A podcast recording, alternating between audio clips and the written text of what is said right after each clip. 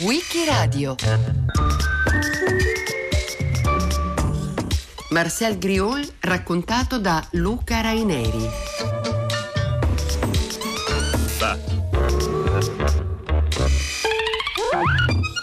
La biografia di Marcel Griol è affascinante, avventurosa, complessa. Marcel Griol non è stato soltanto un importantissimo antropologo, noto in particolare per gli studi sul popolo Dogon, è stato anche attraverso i suoi incontri e la poliedricità della sua persona eh, un personaggio che ha avuto un'influenza decisiva sulla vita politica e la vita artistica del XX secolo. Griol nasce nel 1898 nel centro della Francia. La sua ambizione originale è quella di diventare ingegnere. A 17 anni però, allo scoppio della Prima Guerra Mondiale, si arruola come volontario, impara a volare e diventa osservatore aereo.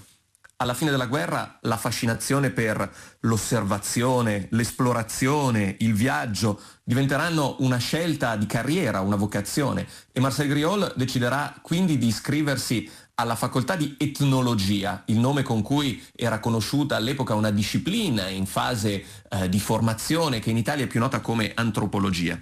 Per studiare antropologia o etnologia che dir si voglia, eh, Griol si iscrive a quella che era allora la facoltà più prestigiosa in quest'ambito, la École pratique des hautes études, la scuola pratica di alti studi.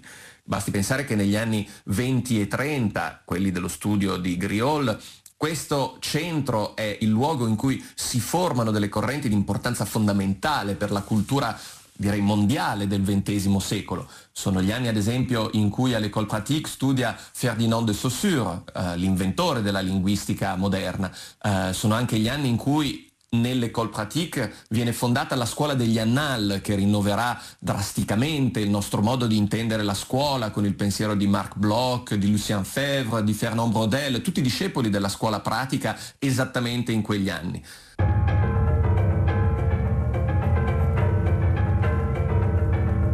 Alla scuola pratica Griot diventa ben presto un discepolo di Marcel Mauss, l'iniziatore dell'etnologia in Francia.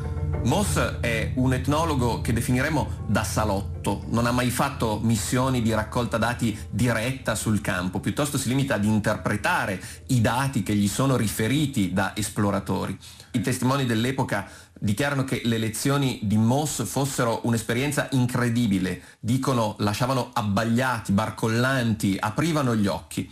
Moss è anche colui che ha confermato e consolidato nella disciplina etnologica un approccio metodologico che è quello dello studio tramite monografie, ovvero mettere sotto la lente di ingrandimento una popolazione alla volta, una tribù alla volta, un'etnia alla volta, in modo da approfondirne gli aspetti più reconditi. Tuttavia, questo tipo di approccio ha anche delle controindicazioni nella misura in cui isola la popolazione l'etnia in questione dai legami con il mondo circostante e con le altre etnie e pertanto restituisce un'immagine astratta e arbitraria di questo tipo di etnie come se vivessero isolate le une dalle altre. Un approccio che poteva funzionare forse per le popolazioni dell'Oceania studiate da Moss che effettivamente vivevano su isole e quindi distante le une dalle altre, ma che in Africa creeranno un pochi problemi e queste saranno una delle difficoltà che perseguiteranno per tutta la vita, la carriera scientifica di Marcel Griol. Griol in realtà non si laureerà con Marcel Moss, bensì con un altro Marcel, Marcel Cohen, esperto di Etiopia. E saranno quindi proprio in Etiopia, allora nota come Abissinia, che si svolgeranno le prime missioni di raccolta dati, di ricerca sul campo di Marcel Griol, che qui quindi comincerà a forgiare la propria simpatia, la propria vicinanza nei confronti dell'Africa e naturalmente anche dell'Etiopia, che avranno tanto rilevanza nel seguito della sua carriera.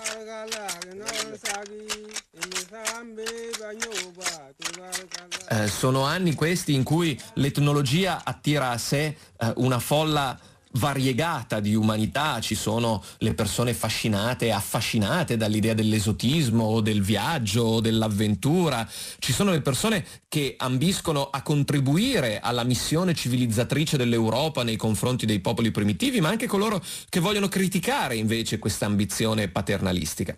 Rimane che questa fascinazione per i popoli primitivi e per la temperie culturale determinata dalla loro scoperta rimane in larga parte poco strutturata, per niente scientifica. L'approccio scientifico tuttavia è ritenuto sempre più indispensabile dai politici, dai legislatori, dalle autorità francesi, come uno strumento di dominio e controllo del vasto possedimento coloniali francesi, in particolare in Africa. Anche perché nel frattempo i concorrenti della Francia nell'impresa coloniale si sono attrezzati e sono più avanti di Parigi. Ci sono centro studio e musei dedicati alla colonizzazione, ai popoli primitivi, all'Africa, un po' dappertutto in Europa, a Bruxelles, a Amsterdam, eh, ma anche nell'impero coloniale britannico. I francesi sono rimasti indietro e devono recuperare. E quindi si pensa nei primi anni 30 di lanciare una missione antropologica che attraversi tutta l'Africa, da ovest a est, da Dakar a Djibouti, per raccogliere testimonianze delle popolazioni primitive per consentire una conoscenza scientifica del cuore interno dell'Africa. Si noti che la direttrice da ovest a est è esattamente la direttrice dell'espansionismo coloniale francese e che quindi lungo questa direttrice i francesi cercano in qualche modo di recuperare lo smacco che avevano subito nel famoso conflitto di Fashoda, quando nella località di Fashoda in Sudan avevano incontrato le truppe britanniche che invece procedevano lungo la direttrice nord-sud nel tentativo di connettere il Cairo con Città del Capo ed erano stati costretti i francesi ad inchinarsi alla supremazia britannica e a eh, rinunciare alla propria ambizione di connettere tutta l'Africa da ovest verso est politicamente. Se le donne e gli uomini si limano i denti, questo avviene per ricordare il passaggio degli 80 fili pari e degli 80 fili dispari, simbolo della moltiplicazione delle famiglie. Essi manifestano in questo modo il loro rispetto per la parola che questi fili sostengono, per la parola umida che esce dalla bocca, per l'acqua che si beve, essenza del Signore della parola. Quelli che le donne portano sono tutti gli ornamenti del genio dell'acqua. Intendeva dire che gli ornamenti delle donne ricordano quelli del nommo e soprattutto alcuni particolari del suo corpo verde. Il diarema di perle verdi intorno alle tempie e la fronte scintillante del nommo, la collana, le pieghe del suo collo, le due perle rosse ai lati delle narici sono i suoi occhi. I braccialetti di rame ai polsi e ai gomiti corrispondono, per la forma e la posizione, alle ossa circolari che fanno gonfiare la pelle del genio in questi punti delle sue membra. Le sue braccia, pur essendo fornite di ossa lunghe e continue, sono flessibili. I braccialetti sono quattro, cifra della donna. Il filo di perle o l'anello di rame intorno alla caviglia destra ricorda l'osso circolare sulla punta della coda del genio. Secondo le regole, la caviglia sinistra non dovrebbe portare alcun ornamento. All'indice, al mignolo e all'anulare si mettono anelli di rame, perché solo queste dita, nella mano palmata del genio, presentano dei rigonfiamenti circolari corrispondenti alle articolazioni. Gli anelli imitano appunto questi rigonfiamenti. Il pollice e il medio, invece, restano liberi, perché nella mano del genio sono lisci e flessibili e questo non permetterebbe di tenervi un anello. Non si dovrebbero portare anelli all'alluce perché il genio non ha piedi. Per una missione così delicata, lo Stato francese decide di affidarsi a un giovane, intraprendente, brillante antropologo, Marcel Griol. Affiancheranno Griol in questa delicata missione una piccola squadra composta di linguisti, etnografi, un musicologo, un pittore, un naturalista, un responsabile delle riprese cinematografiche. Questa squadra attraverserà il continente dal maggio del 1931 fino al febbraio del 1933, quasi due anni, percorrendo un itinerario lungo il fiume Senegal per poi incrociare il fiume Niger fino all'altezza di Niamey, arrivare fino al lago Chad, attraversare l'Africa centrale, il Sud Sudan, arrivare a Khartoum, risalire il Nilo Azzurro fino al lago Tana, discendere alla capitale Addis Abeba dell'Etiopia, che Griol conosceva bene per via delle sue precedenti missioni, fino ad arrivare sulle rive del Mar Rosso a Djibouti. Siamo nella parte sud del deserto del Sahara. Qui vive la tribù dei negri Dogon. Sono circa 200.000 membri che seguono ancora i riti e le abitudini di vita dei loro antenati. Nulla è cambiato da centinaia di anni.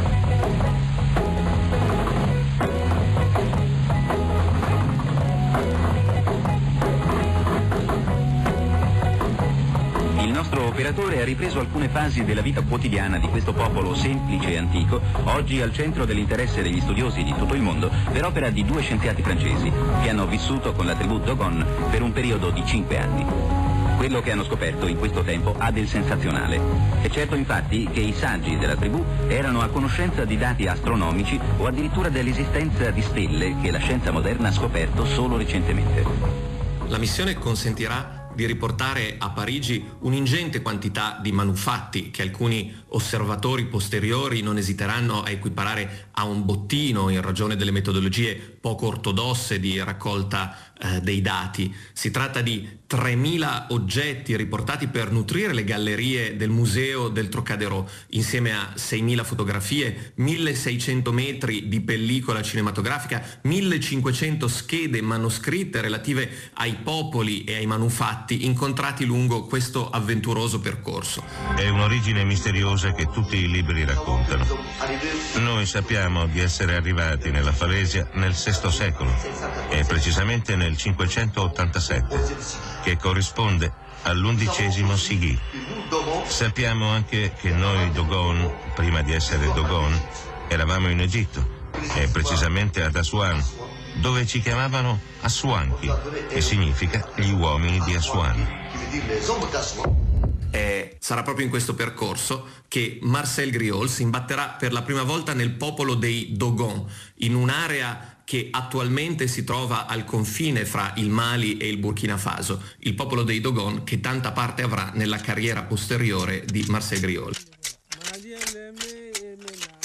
La missione è un grande successo scientifico, politico e anche mediatico. Marcel Griol sarà ricoperto di onori in patria e gli verrà attribuito il grado di ufficiale della Legion d'Onore. Ma forse ancora più importante è l'impatto di questa missione sul piano culturale.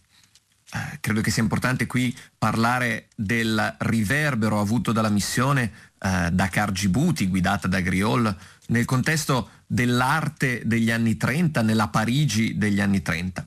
C'è una rivista in particolare che ha dato grande peso e grande rinomanza a questa missione, una rivista chiamata Minotaur, una rivista in cui si risente l'influenza dei grandi eh, intellettuali del surrealismo francese, Georges Bataille, André Breton, è una rivista a cui contribuiscono i più importanti giovani artisti del momento, che saranno i più importanti artisti in assoluto del XX secolo. La copertina della prima rivista, del primo numero di questa rivista, è disegnata da Pablo Picasso.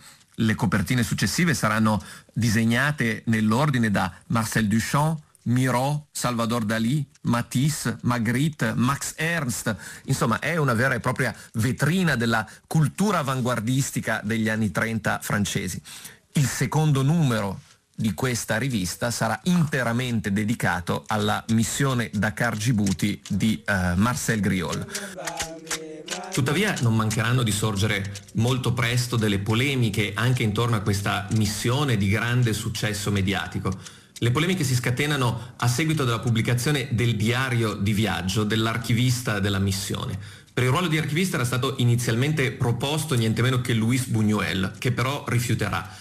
Al suo posto verrà introdotto nella missione come archivista Michel Leiris, un uomo ben introdotto nel milieu artistico parigino, il suo suocero è l'agente di Picasso ed è egli stesso un teorico del cubismo. In realtà Leiris è una di quelle persone che si avvicinano all'etnologia per passione, senza una vera preparazione di tipo scientifico. Tuttavia, in virtù della sua sensibilità, Leiris rimarrà molto colpito dai metodi poco consoni di raccolta dati utilizzati da Griot Hall e dalla sua squadra, che saranno accusati di mancare di sensibilità, di aver strappato dei reperti senza riguardo per la sensibilità culturale dei popoli incontrati. Questo, la pubblicazione del diario di viaggio con il nome Afrique Fantôme, l'Africa fantasma, scatenerà una polemica, porterà inevitabilmente alla rottura dell'amicizia fra Leiris e Griol Griol criticherà Leiris di essere un esteta, un narcisista, di mancare di sistematicità e di approccio scientifico e forse non avrà tutti i torti. Ma probabilmente non aveva tutti i torti neanche Leiris di accusare Griol di una mancanza di rispetto verso i popoli incontrati, una osservazione che nell'epoca contemporanea molti storici dell'antropologia cominciano a riconoscere. Nella fucina era nato il vasellame la moglie del fabbro faceva seccare al sole un vaso che aveva modellato imitando una delle sfere del mantice, ma accortasi che la pasta non induriva abbastanza presto, pose l'oggetto accanto al fuoco. Quando si rese conto che la terra cuoceva e diventava dura, essa prese l'abitudine di mettere sul fuoco tutti i vasi che modellava. Il suo lavoro si svolgeva su una piccola stuoia quadrata, formata da 80 cordicelle intrecciate su un ordito di pari numero. Essa modellava in un primo tempo un abbozzo a forma di tronco di cono rovesciato, nel quale introduceva a forza un sasso rotondo, che vi si apriva un alloggio sempre più ampio fino a formare una cavità sferica. Man mano che la parete era premuta dall'interno, il disegno della stoia si imprimeva nella pasta. Le donne di oggi imitano la vasaia mitica, ma questa arte non è più appannaggio della moglie del fabbro, è vasaia chi vuole. La stuoia sulla quale lavorava la donna, Dissio Gottemmeli, simboleggia la stuoia della prima coppia umana. Il vaso è come un essere su una stuoia. Impastando l'argilla, la donna imita il lavoro di Dio nel momento in cui modellò la terra e la coppia.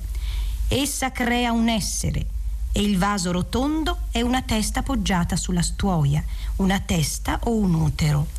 Un vaso senza ornamenti simboleggia un uomo, un vaso con due piccoli seni è una donna. L'evoluzione della geopolitica mondiale e la rinnovata centralità dell'Africa in essa offrono tuttavia presto a Griol l'opportunità di riscattarsi.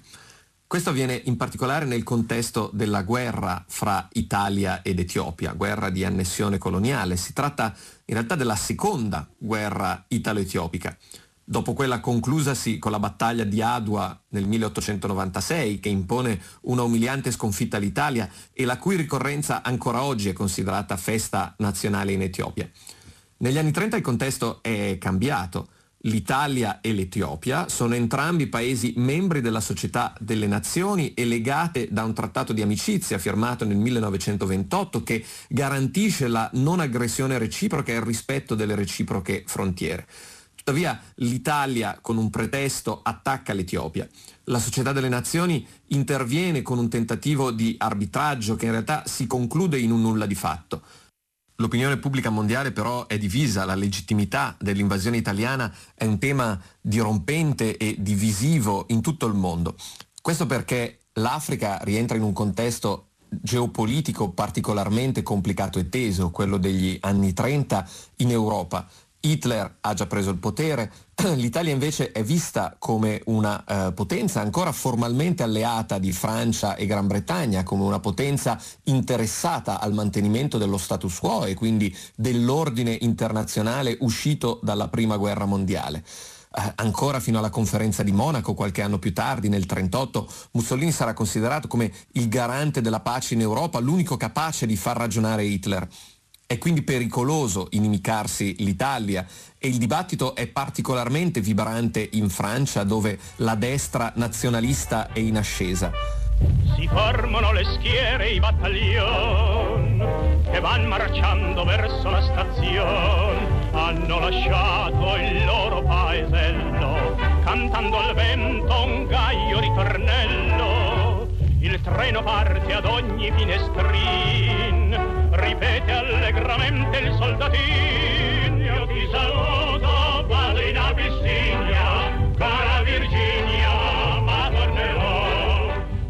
all'indomani dell'attacco italiano all'Etiopia, degli intellettuali di estrema destra francese pubblicano un appello su alcuni giornali che diventerà presto una delle campagne a più ampia mobilitazione nel periodo fra le due guerre per sostenere la legittimità dell'invasione dell'Italia fascista nei confronti della Abissinia indipendente.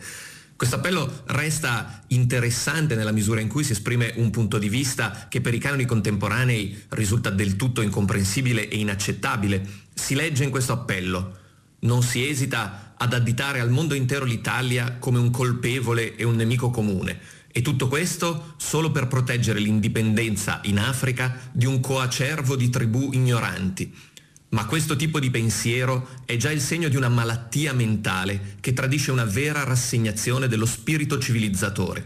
Ed è invece su questa nozione che l'Occidente esprime i suoi ideali, i suoi onori, la sua umanità, quella dei grandi popoli come l'Inghilterra o la Francia, che nascono per giustificare un'opera di colonizzazione, la quale resta una delle più alte e feconde espressioni della loro vitalità. In risposta a questo manifesto Griol si sente in dovere di intervenire e quindi pubblica poco dopo un contromanifesto intitolato La pelle dell'orso in cui difende le posizioni dell'Etiopia e del suo legittimo diritto a sedersi a fianco degli altri paesi nella società delle nazioni. La posizione di Griol esprime la simpatia di un intellettuale che comincia a riconoscere la grandezza, la legittimità della cultura e della politica africana, anche in virtù di legami personali di simpatia che erano stati intessuti con l'Abissinia e con le sue autorità a partire dalle prime missioni in Africa di Marcel Griol. I Dogon dicono che ogni anno che passa le galassie si allontanano l'una dall'altra i Dogon dicono che il Sole è lì da 5 miliardi di anni e tra altri 5 perderà la sua forza e la sua luce e sarà in quel momento che arriverà la fine del mondo. E questa non è una relazione con l'Egitto. Tutto questo non viene dal nulla. Griol si rifugia quindi nello studio e fra il 35 e il 39 si susseguono le missioni in Africa, missioni di antropologia, di etnologia, di raccolta dati. Quasi tutte queste missioni sono sempre più imperniate intorno allo studio del popolo Dogon, incontrato nel corso della prima missione della traversata Dakar-Djibouti del 1933.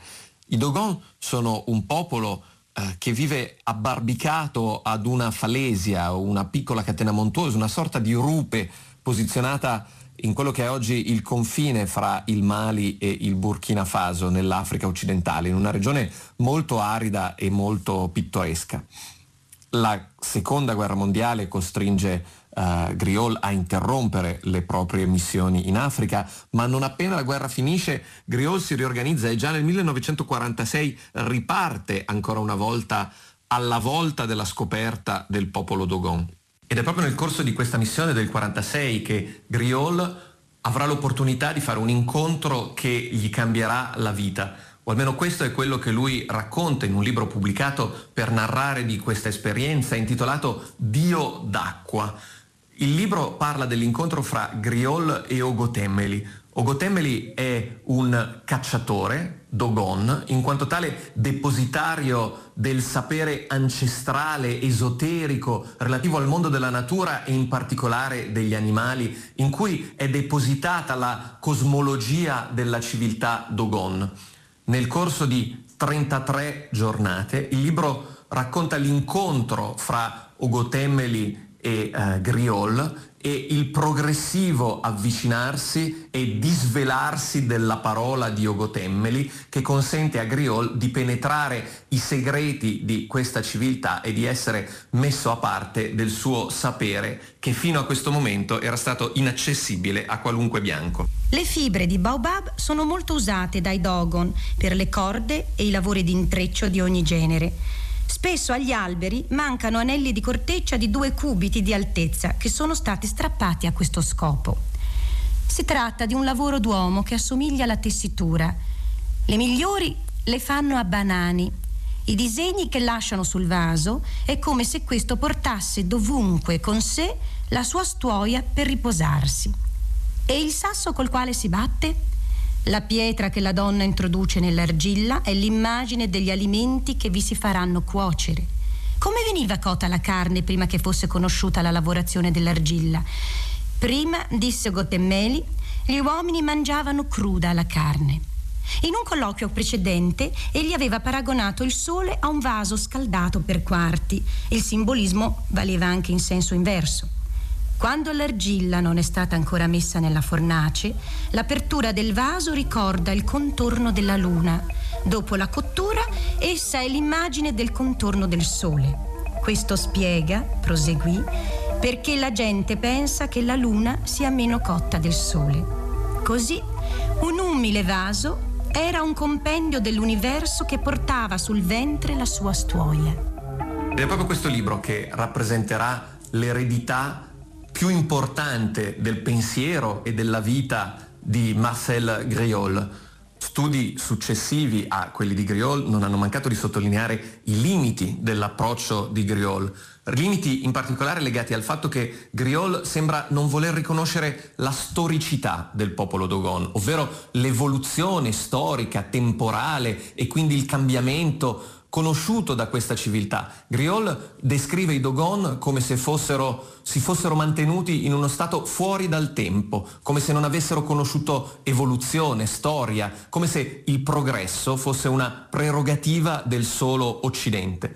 Naturalmente non è così, i Dogon nel corso dei secoli, come hanno mostrato studi successivi, si sono trasformati, hanno conosciuto nuove ideologie, nuove tecniche agricole al contatto con l'Occidente, al contatto con l'Islam ma è proprio di questi contatti che l'approccio di Griol ha voluto fare astrazione. L'idea della monografia che isola una civiltà è stata una lente di ingrandimento che ha impedito a Griol di mettere a fuoco tutto ciò che stava intorno alla civiltà Dogon e che ha consentito il suo progresso storico. Non è un caso che Griol abbia accompagnato l'amministrazione coloniale francese nel suo tentativo di epurare le civiltà africane da quello che era interpretato dai coloni francesi come un sostrato superficiale, epidermico, puramente esteriore della civiltà musulmana, dell'Islam. E quindi nelle descrizioni eh, dei coloni francesi, ma anche nelle descrizioni dell'equipe scientifica di Griol, tutti gli apporti dell'Islam vengono sistematicamente occultati, nascosti, non si vedono moschee, non si vedono imam, non si vedono predicatori, come se questi elementi fossero venuti a inquinare una sorta di purezza mantenuta dai tempi ancestrali e che in qualche modo l'etnologo deve recuperare e il colono deve aiutare a recuperare. Questo naturalmente anche per ragioni politiche, già negli anni 40 e 50 si temeva eh, la, l'ideologia islamica come portatrice di ambizioni indipendentiste, come incompatibile con il messaggio coloniale assimilazionista eh, francese. D'altronde c'è da dire che quest'immagine della fissità atemporale dei Dogon è piaciuta moltissimo anche ai Dogon per primi, i quali se ne sono appropriati e ne hanno fatto un marchio di fabbrica per agevolare un turismo colto che eh, con passione partiva dall'Europa nell'ambizione di incontrare una civiltà primitiva presuntamente rimasta senza macchia, intonsa, eh, identica a se stessa attraverso i secoli. Quindi un viaggio che era sì nello spazio verso l'esotismo, ma anche un viaggio nel tempo a riconoscere una civiltà rimasta uguale a se stessa nei secoli. Il 23 febbraio 1956 muore a Parigi Marcel Griol. Luca Raineri l'ha raccontato a Wikiradio. A cura di Loredana Rotundo con Antonella Borghi, Lorenzo Pavolini e Roberta Vespa.